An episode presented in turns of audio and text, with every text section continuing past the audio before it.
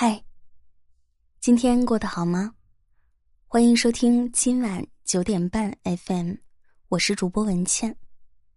这两天被唐山打人事件刷屏了，相信大家和我一样吧，都在关注这件事情。好在现在打人的九个人已经全部落网了。那今天我们再来梳理一下这个事件。分享的文章来自微信公众号“不山大叔”。唐山打人事件，九人全部落网，凶手身份曝光，抓捕画面流出。原来这世上真有魔鬼。作者：山叔。想必今日唐山男人烧烤店打人事件，大家都听说了。男子因烧烤店性骚扰女子不成，直接聚众围殴女子，重伤住院。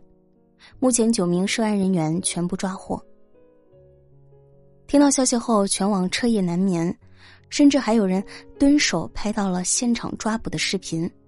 可更离奇的事情发生了，有网友发现这两个人是惯犯，因为殴打非法拘禁他人，肇事逃逸被捕。更有目击者声称，听他们口音不像是本地人，但居然在二零一九年终审判决书中显示一直处于刑拘在逃状态。如果真是这样的话，那麻烦就更大了，一事没解决，再来一重锤。又有网友扒出他们不仅仅是老赖，朋友圈里更是炫耀自己是开火锅店的老板。三十亿人都在网上讨论留言，气得半夜都睡不着觉。娱乐圈内数位明星共同发声，要公道，爆粗口。这阵仗可谓前所未闻。现场目击者王女士更是直接曝光烧烤店残忍细节，揭露真相。是一伙男的喝多了，想去糟蹋那几个女孩被拒绝后，先是骂人，然后直接上了手。他们打了人就跑，没等警察来，都走远了。听到这里，索性再次详细的把打人事件分析一遍，突然发现，这个事件他们是刻意为之，是蓄谋已久。我们看了太多遍视频，却没有看到这些细节，直到在抖音“我是关键博主”分析中发现真相。首先，我们关心几个问题：被打的一方是几个人？打人的一方又有几个人？谁被打的最重？谁打人打的最严重？在六月十日凌晨两点四十分，网上爆出的那个视频里。我们可以看到，整个殴打过程足足持续了四分多钟。很明显，打人的一方是在烧烤店外用餐。视频里第一个打人的就是搭讪的绿衣服男人。看他在视频中的动作，他是准备结账，可就在等待结账的过程中，他不老实了，一扭头就朝着白衣女孩去了，直接上手就摸了女孩后背。有人说是搭讪，试图摸后背。不，这么直白直接的动作，一看就是有目的而来。按照刑法上来说，属于猥亵行为了。白衣女孩面对这样的情况，下意识就是要反抗。如果不反抗，下一步绿衣服男人会做什么，难以想象。可绿夹克男人上去就是一顿暴打。这时，第一个打人的人出现了，就是绿衣服男人。第二个人很快就进来了。一个身上带有 “boy” 图标的男人，我们简称他为 “boy 男人”。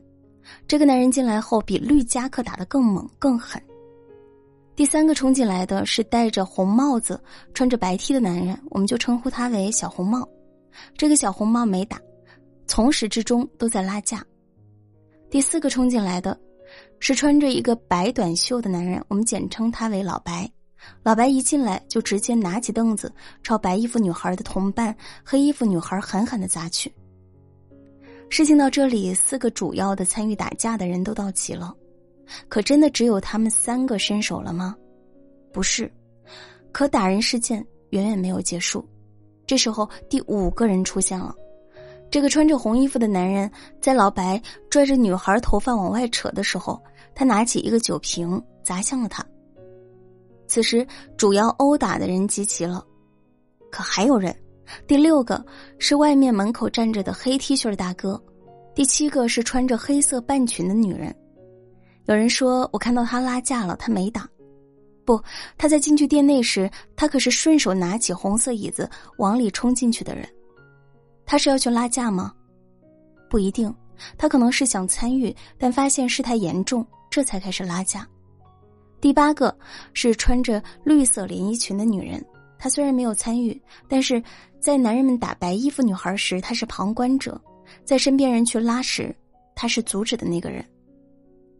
第九个就是一直坐在旁边，全程没有参与的人，黑短裤男人。那被打的人呢？一共四个：白衣女孩、同桌的黑衣女孩、灰衣女孩，还有外面路边打电话的牛仔裤女孩。那面对这群暴徒，怎么追究他们的法律责任呢？谁是主犯？谁是从犯？他们将面临什么审判呢？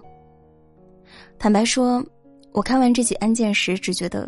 头皮发麻，正如最近刷爆微博的那句话：“当我尝试共情，感受到的是窒息的绝望。”他喝醉了，人们总是用这句话作为他做坏事的托词。他喝醉了，女字旁的她，人们总是用这句话解释她遭遇坏事的原因。视频里的女生只是穿了最普通的白 T 恤和牛仔裤，灯火通明，人来人往。而他只不过拒绝了性骚扰。如果我们把少穿暴露的衣服、别去酒吧、KTV、深夜不要独自出门这些本不该有女性妥协和退让的事情，变成了他们最后的退路的话，那从这件事情来看，这个女孩已经退无可退了。如果你说遇到麻烦时我们要学会保护自己，不要太软弱，她也做到了，极力的反抗不妥协。可在绝对的暴力面前，他们所做的一切毫无作用。可这大错特错了，别人的暴力跟你乖不乖没有关系。一个是前一秒还躲在男朋友怀里，怕得瑟瑟发抖的女孩，下一秒就敢冲出去帮忙去打男人；一个是看到门口女孩被打，毫不犹豫的把她护在怀里的姑娘，就算是被打的后脑勺撞在台阶上，还在帮忙报警。看到女孩被拖进巷子，还是踉踉跄跄的站起来，再次冲了进去。女生全都冲上去了，他们难道就不怕被打吗？他们明知道没有胜算，还是冲了上去。可在力量上占优势的所谓男人，全都冷眼旁观，不拉架，不报警，仅仅只是看着。南方周末在十年前发表过“关注就是力量”。围观改变中国，但今天发生的事情告诉我们：当围观者开始冷漠异化，留给世界的只有痛心。提高一个女孩出门安全感的方法是狠狠的去惩罚罪犯，提高他们做事的代价和成本，让他们忌惮，让他们害怕。事情发酵至今，想告诉你，这拳打的是我们所有人。他是不幸的我，我是不幸的他。就像这位网友说的这样，我晚上也喜欢吃烧烤，所以可能是我；我也喜欢和朋友出门玩，所以可能是我；遇到性骚扰，我也会立刻反抗，所以可能是我；我也没很大力气，我也躲不开，所以可能是我；我也忍不住要上前帮忙，所以可能是我；我也没有做错事，只是在过我自己的生活，所以可能是我。挨打的、浑身是血躺在那里的，可能都是我。我们不应该让任何一个女孩靠撕破自己的衣裳、划破干净的脸面，才能换来一点点声量和支持。如鲁迅先生所言：“今日我等若冷眼旁观，他日祸临己身，则无人为我摇旗呐喊。今日不为他们鸣不平，明日何人为我诉不公？”一起转发，我们都在等一个答案。好了，今晚的节目就是这样，明天见。